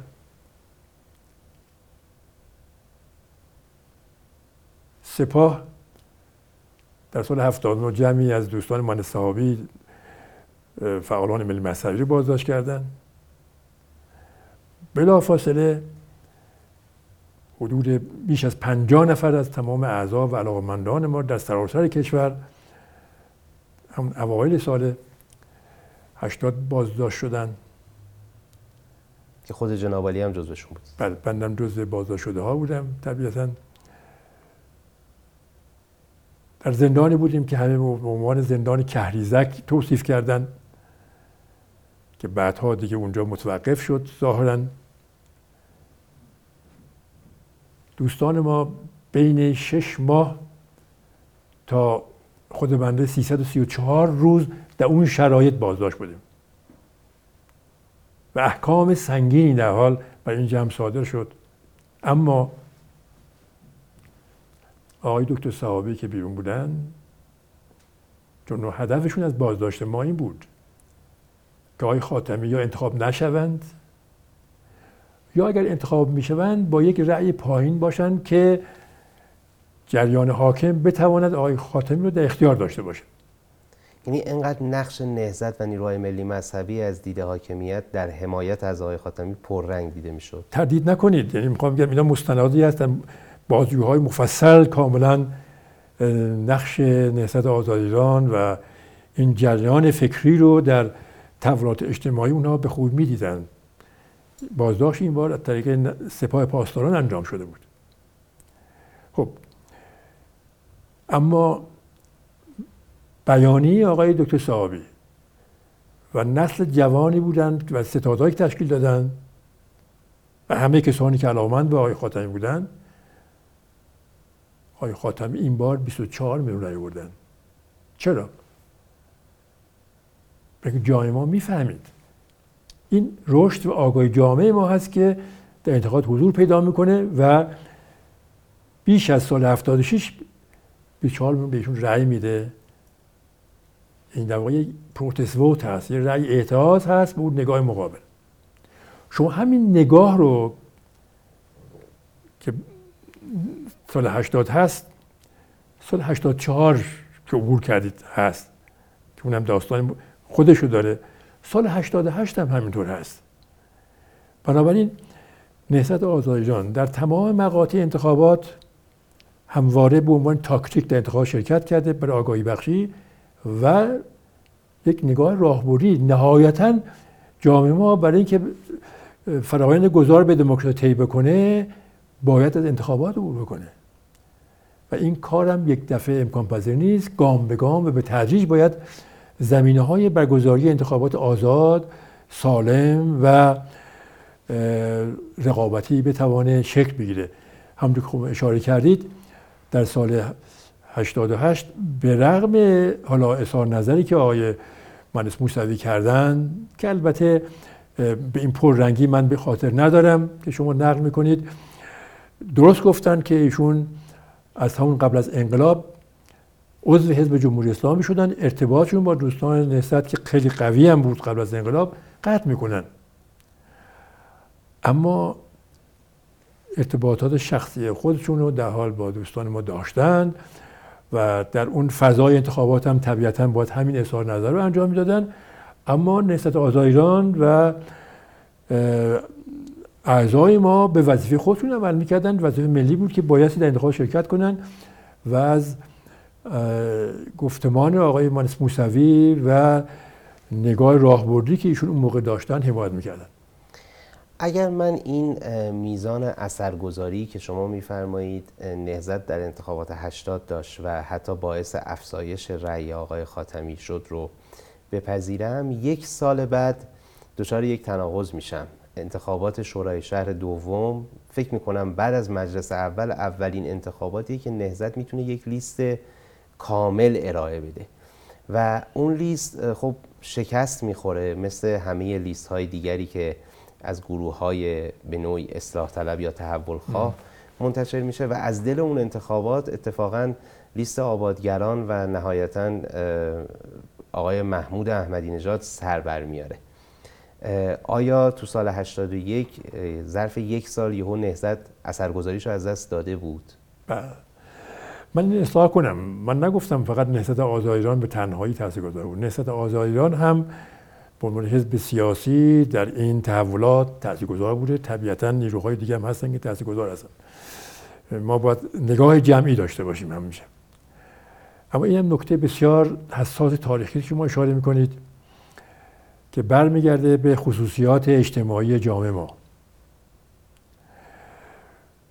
ببین آقای خاتمی در سال 77 به رغم اینکه قانون شوراها که در مجلس اول تصویب شده بود در پی تلاش هایی که ما از اسفند 57 انجام دادیم که یک تحولی در مدیریت شهری به وجود بیاریم و اون مدیریت واحد شهری است اون قانون مدیریت شهری که در مهر سال 58 به تصویب شورای انقلاب رسیده بود در مجلس اول کنار گذاشته میشه. اما قانون شوراهایی که تهیه میشه نسبتا قابل قبول بود. در مجلس اول تا مجلس پنجم گام به گام اختیارات این شوراها کاهش پیدا می‌کنه. تا اینکه در مجلس پنجم یک در واقع یک نگاه شکلی در واقع به شوراها در واقع داده میشه. آقای خاتمی هم می‌دونستن که این قانون قانون قابل قبول نیست برای شورا. با توجه به تجربه جهانی و تجربه‌ای که در حال در بقیه کشورها هست چه این قانونی نمی‌توانه پاسخگوی شوراهای شهری باشه. اما آقای خاتمی این گام بلند رو برداشتن و در سال 77 اولین انتخاب شوراها رو برگزار کردن. ما هم در حال حمایت کردیم. اگرچه ما رد سرات شدیم نامزدهای نسد آزاد ایران اما خود بنده به عنوان کارشناس با شورای اول ارتباط بسیار نزدیک داشتم که اونم در اسناد تاریخی آمده. اما در شورای دوم مردم تصور می‌کردن که شورا یک نهادی است که پس از یک دوره باید به صورت اون شورایی که مثلا بعد از 200 سال در شورای شهر لندن هست یا در کشور اروپایی تجربه شده عمل بکنه. توجه نداشتن که این شوراها باید به تدریج جا بیفته باید به تدریج هم قانون اصلاح بشه هم مردم یاد بگیرن که شوراها چه جایگاهی در مدل شهری داره. و حاکمیت هم بپذیره که شوراها در جایگاه چه در چه جایگاهی باید باشه که اصول فصل هفتم قانون اساسی است. عملکرد شورای اول این نگاه رو در جامعه وجود آورد که شورا فایده نداره. به این مناسبت هم شما اشاره کردید به رغم تلاشی که برخی از نمایندگان مجلس ششم داشتند و تعدادی از نامزدهای در واقع نسل رو برای شورای دوم تایید کرده بودند و برخی از مقامات هم واکنش منفی نشون دادن به عملکرد این نمایندگانی که صلات نهضت رو اعضای نهضت رو تایید کرده بودن اما مردم شهر تهران فقط 11 درصد شرکت کردن. شما ببینید در انتخابات 1400 که مردم عملا شرکت نکردند و در کل کشور کمتر از 50 درصد بود و در کلانشهر تهران 26 درصد شرکت کرده بودند که اگر اشتباه نکنم مثلا 14 درصد باطله بوده حالا این حدود مثلا 12 درصد هم مثلا رأی مثبت بوده. حتی در شرایط 400 میزان مشارکت اعتراضی مردم از شورای دوم کمتره. این نمودار عدم آگاهی مردم از واقعیت شوراها و اینکه ما بایستی گام به گام بریم جلو. شوراها هم کسانی که انتخاب میشن باید یاد بگیرن. هم مردم بدانن که در چه جایگاهی هستن. این یه واقعیت اجتماعی بود که اتفاق افتاد. بیانی ما دادیم که در حال خلاصش این است که مردم خودزنی کردن. در سال 81 رو میفرمایید. 81 مردم خودزنی کردن و پیامدش همون در واقع شورای شهر آبادگران آقای احمد نژاد شهردار تهران حالا عملکردشون که همه شاهد بودیم و دو دوره ریاست جمهورشون که چه شرایطی بر جامعه ما تحمیل کردن آقای مهندس دستاورد خودتون رو در این سالهایی که دبیر کل نهزت آزادی ایران شدید چی می‌دونید؟ من بعد از سال 96 در گذشت آقای دکتر یزدی به این مسئولیت منصوب شدم. از فکر می‌کنم آقای دکتر یزدی در قید حیات بودن به دلیل کسالت بله. دیگه کناره گیری کرده. این انتخاب در اردیبهشت سال 96 انتخاب شد در شورای مرکز نهضت. ولی آقای دکتر یزدی عملا از سال 94 دیگه آمادگی فعالیت نداشتن تمرکز نداشتن. من به عنوان رئیس دفتر سیاسی عملا در حال معاونتشون داشتم. بعد از آزادی از زندان.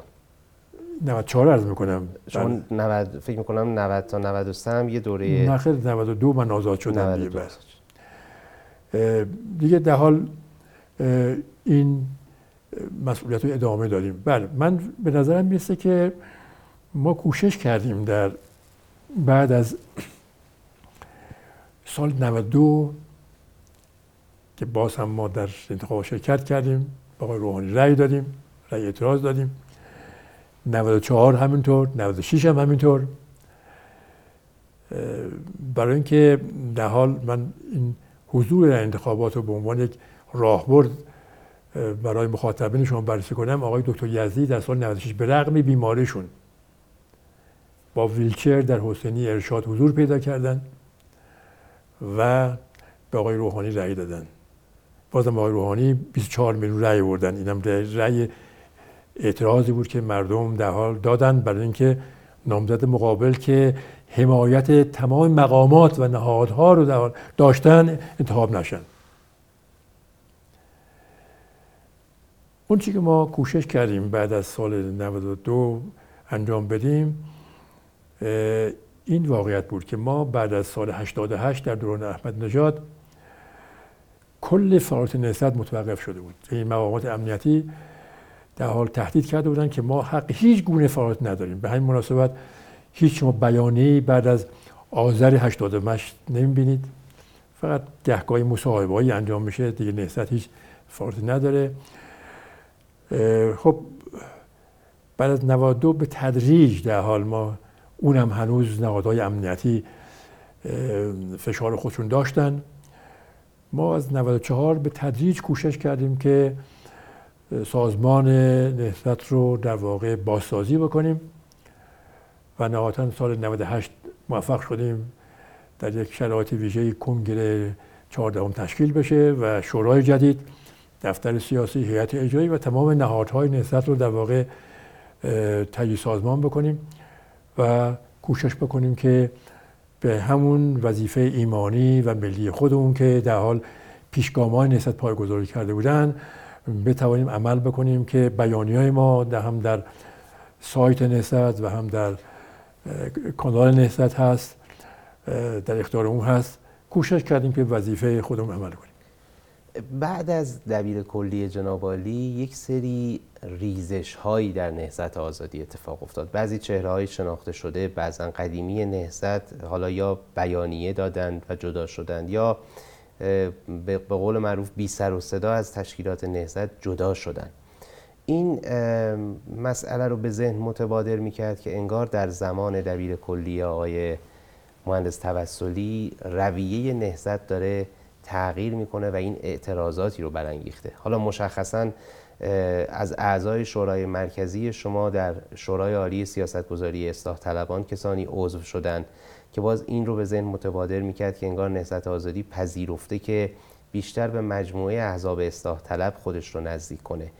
آیا این مسئله مورد تایید شورای مرکزی نهضت و شخص جنابالی بوده یا اصلا دلیل اون جدایی ها این تغییر موضع و تغییر روی کرده نهضت آزادی بوده یا دلایل دیگری داشته؟ چون این مسئله داخلی است من کوشش می‌کنم که پاسخ اجمالی به شما بدم. ببینید نهادهای امنیتی تمام تلاش خودشون رو در این چهار دهه گذشته برای ضربه زدن به همه احزاب غیر موافق به کار برده بودن. به نظر می‌رسه در واقع شیوه جدیدی اتخاذ کرده بودن ایجاد تفرقه از درون در سازمان ها. ما این رویداد رو در جبهه ملی می‌بینیم که در حال دو پارچه شدن کاملا جدا سامانه پنجم و ششم. حتی در درون نهادهای اجتماعی مثل دراویش گنابادی هم ما شاهد هستیم. که شکافی وجود آمده و هنوزم داره پیگیری میشه. به نظر میسه چنین نگاهی هم در درون نهزت بود. خب ما بیش از قرائن و شواهد مستنداتی هم در این زمینه در داخل نسبت برای این کار بود که در حال چه نگاهی است این فرمایه در حد دو نفر بیشتر نبوده. ما هم کوشش کردیم که خیشتنداری بکنیم و در حال هیچ گونه پاسخی به این نوع مسائلی که مطرح شده بود داده نشود. که فرایند او زمان واقعیت خود رو نشون بده. اما اینکه نماینده نسبت آزاد ایران در درون جبهه اصلاحات حضور داره بله نسبت آزاد ایران همواره برنامهش این بوده که با تمام احزاب و گروه های سیاسی ارتباط داشته باشه. در راستای همون نگاه راهبردی خودش عمل بکنه. که شاید من تو همین پراندز باز بکنم برای که نگاه راهبردی مشخص باشه.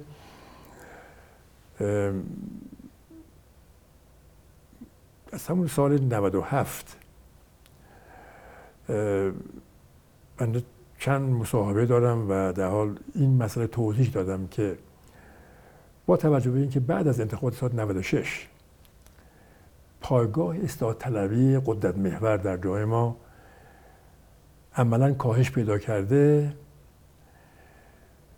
چون نگاه راهبردی ما اصلاحات هست این اصلاحات تاریخی که نسبت از شهریور 20 دنبالش بوده بعد از انقلاب هم پیگیری کرده که عبور از موانع توسعه نیافتگی جامعه ما هست تحت عنوان اصلاحات جامعه مطرح کردیم. که تمایزی باشه با نگاه اصلاحات قدرت محور. و جامعه تصور نکنه که اگر یک کسانی که در حال در تصور می‌کردن بعد اون خورداد تنها راهکار روی در قدرت و اصلاحات از درون حاکمیت هست همونطور که آقای خاتمی موفق شدن در اون دوره خودشون اقدامات کاملا تاثیرگذاری داشتن ما هم حمایت کردیم. اما این تنها راهکار نیست. راهکار راهبردی این است که ما جامعه توانمند کنیم نهادهای مدنی تقویت بشن. احزاب سیاسی حول مطالبات مشترک ملی که همون آزادی حوض ملت ایران است منسجب بشن تا جامعه با گفتمان مشترک و مطالعات مشترک بتوانه در چارچوب ظرفیت های قانون اساسی بتوانه اون نگاه راهبردی که عبور از موانع توسعه یافتگی است محقق بکنه. خب در این راستا طبیعی است که ما باید با تمام احزاب و گروه سیاسی از جمله همین جبهه اصلاحات ارتباط داشته باشیم. خب نماینده ما اونجا هست. حضور نماینده ما در اون مجموعه به معنای وابستگی ما به اون مجموعه نیست بلکه نهضت یک نهاد سیاسی مستقلی هست. با اون مجموعه ارتباط داره. با بقیه اسباب و گروه های سیاسی هم که در جبهه اصلاحات نیستن ارتباط داره. تا بتوانه زمینه های این انسجام ملی رو و وفاق ملی رو فراهم بکنه برای تقویت گذار به دموکراسی و عبور از چالش ها و بحران هایی که امروز در جامعه ما هست. امیدوار هستیم که ما بتوانیم به نوبه خودمون به وظیفه ایمانی و ملی خودمون عمل بکنیم. یعنی از نظر شما نهضت آزادی در جبهه اصلاحات حزم نشده طی این فرایند؟ هیچ وجه. و اینکه میفرمایید که با همه احزاب مثلا شما با حزب معتلفه که بعد از شما قدیمی ترین حزب موجود کشور است الان ارتباطی دارید؟ اتفاقا دو برنامه های ما هست. قبلا ارتباط داشتیم. در زمان آقای اسکر ارتباط داشتیم مکاتبه داشتیم. بله با اونا هم باید ارتباط داشتیم با حاکمیت هم باید ارتباط داشته باشیم. با بقیه احزاب و گروه سیاسی هم باید ارتباط داشتیم تا همه بپذیریم. اگر در انقلاب 57 اون انسجام ملی حول مطالعات مشترک نفی استبداد سلطنتی مطرح بود تا ما توانستیم از اون چالش عبور بکنیم. امروز هم تنها راهکار وفاق ملی است حول مطالعات مشترک. بله این کار مشکل با مشکل فرهنگی که ما داریم و چالش وجود داره.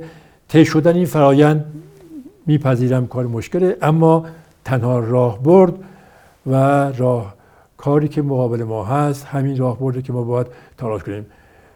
کی محقق میشه بنده نمی‌دانم اما تنها مسیر همین است که ما بتوانیم با حداقل هزینه این فرایند رو طی بکنیم. این سوال رو باز بپرسم راجع به همین بحث جبهه اصلاحات چون اشاره می‌کنید به لزوم گفتگو و همکاری در جهت منافع ملی. شما الان به حال نماینده دارید در جبهه اصلاحات. اگر مصوبه جبهه اصلاحات داشته باشه که با اون مشی کلی نهزت آزادی همون مشی که ریشش رو شما در سال 1320 دارید می‌بینید تا به امروز مقایرتی داشته باشه یعنی شما تبعیت نمی کنید به عنوان همینطوره. همونطور که در انتخابات 400 نهضت آزادی جان در همون ظاهرا نهم خرداد ما بیانیه دادیم که ما در مناسک انتخابات شرکت نمی کنیم خب اونجا خود جبهه اصلاحات هم فکر می‌کنم که جبهه اصلاحات بسیار بعد اونم با تفرقه و دوگانگی انجام شد. و نسبت آزادیجان کاملا ایستاد و اون چه که تشخیص می‌داد در راستای منافع ملی است قبل از جبهه اصلاحات بیانیه خودش داد و مستقل از اونها عمل کرد. خب چرا پس یعنی چه اصراری است که نماینده نهضت توی این جبهه باشه؟ شما می‌تونید یک ائتلاف نانوشته داشته باشید مثلا و یک همکاری از راه دور همسویی داشته باشید. شبیه کاری که میفرمایید در دوم خرداد 76 هم اتفاق افتاده. اینکه یک به قول معروف رأی رو در جبهه اصلاحات دارید برای خودتون می‌گیرید و بعد اگر مغایر با اصولتون باشه تبعیت نمی کنید آیا این خلاف اصول تشکیلاتی که به حال نهزت همواره بهش پایبند بوده نیست؟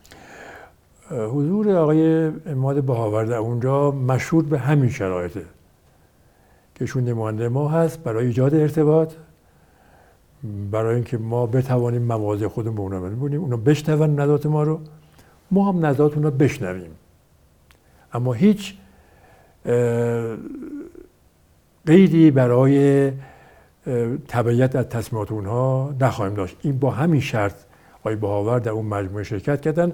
و همین ترتیب هم تا حالا عمل شده.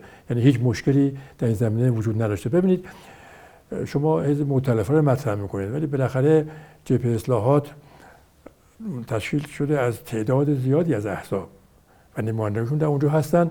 بنابراین در اون نگاه راه بردی اصلاح جامعه ارتباط و مجموعه می‌توانه مفید باشه. و اونا هم پذیرفتن با همین شرایط آقای بهاور در اونجا حضور داشته باشن. اگر ائتلاف و اصولگرایان با همین شرط بپذیره که نهضت آزادی نمایندهش رو در واقع در جلسات اونها هم شرکت بده آیا میپذیرید؟ در جمع مطرح می‌کنیم اگر جمع در حال پذیرفت بله من میپذیریم پس حضور جمع خودم. منظورم باید تصمیم تشکیلاتی بوده پس. بله حضور ما در واقع اون که ما انجام میدیم مصوبات نهادهای ما هست. اون تصمیمات راهبردی در شورای مرکزی نهضت اتخاذ میشه. اگر نظر جمعی اینطور بود بله ما میپذیریم بله. آینده ایران رو چطور می‌بینید؟ من نسبت به آینده امیدوار هستم. دلیل امیدواری بنده آگاهی جامعه که یه سرمایه اجتماعی است و اون تجربه تاریخی که ملت ایران داره اون ارق ملی که دارن. ببینید بحران ها و چالش هایی که امروز جامعه ما با روبرو هست با شاید قبل از انقلاب کاملا متفاوته. اما خیشتنداری ملت ما با واقع بینی و تحلیل که داره کاملا نشون میده که این نگاه ملی رو دارند و به موقع واکنش لازم رو نشون خواهند داد. به همین رد من نسبت به آینده امیدوار هستم. شما کجای این آینده ایستادید؟ جنابالی و نهضت آزادی کجای این آینده ایستادید؟ ما به عنوان یک نهادی که امکانات محدود داریم کوشش می‌کنیم که در هر مقطعی شرایط روز رو تحلیل بکنیم. در چارچوب تحلیل جمعی که انجام میدیم به وظیفه ایمانی و ملی خودمون عمل کنیم. تنگنا با آقای محمد توسلی این فرصت رو میده که یک نفر رو با ذکر موضوع به مناظره دعوت کنه. اجازه بدید معرفی کنید من در خدمتتون هستم ما می‌خوایم که شما انتخاب بکنید که اگر این حق انتخاب رو داشته باشید که یک نفر رو از تریبون تنگنا به مناظره دعوت کنید در رابطه با موضوعی که خودتون انتخاب می‌کنید. اجازه بررسی کنیم بعد خدمتتون اطلاع میدیم. بله. الان فعل بداهه کسی به ذهنتون نیاز به بررسی کنیم. برای اینکه گزینه‌های مختلفی هست. باید من با دوستانم مشورت بکنم. خب می‌خوایم تصمیم شخصی شما باشه. به عنوان تصمیم شخصی نه تصمیم جمعی. من تصمیم شخصی هیچ وقت نگرفتم. ما چون کار جمعی می‌کنیم تصمیمات ما باید جمعی باشه. من باید با هم دوستانمون مشورت بکنم و به این سوال شما به موقع پاسخ خواهیم داد. ممنون از لطف شما. پیش از پایان این برنامه تنگنا لازم می‌دونم در رابطه با یکی از انتقاداتی که بینندگان تنگنا در هفته ها و روزهای اخیر در رابطه با این برنامه داشتن توضیحی خدمت شما داشته باشم. بسیاری از بینندگان و مخاطبان تنگنا معتقدند که مهمانان حاضر در این برنامه بیشتر متعلق به یک طیف یا جریان سیاسی خاص و مشخصا جریان نزدیک به اصلاح طلبان هستند. این توضیح رو باید عرض کنم خدمت شما که ما در از زمان شروع ضبط برنامه های تنگنا در اسفند سال 99 تا کنون به کرات تلاش کردیم که از جریانات دیگر فکری و سیاسی و مشخصا جریانات اصولگرا مهمانانی رو به برنامه دعوت کنیم که متاسفانه تا کنون موفق به برقراری ارتباط و دعوت این دوستان نشدیم و دوستان در اکثر مواقع به دلایل و بهانه ها یا توجیهاتی که داشتند از حضور در برنامه خودداری کردند من از همین تریبون اجازه می‌خوام و فرصت رو قنیمت میشمارم. دعوت می‌کنم از افراد و چهره های سیاسی متعلق به جریانات سیاسی گوناگون برای حضور در برنامه تنگنا. از توجه و همراهی شما با این برنامه تنگنا سپاس گذارم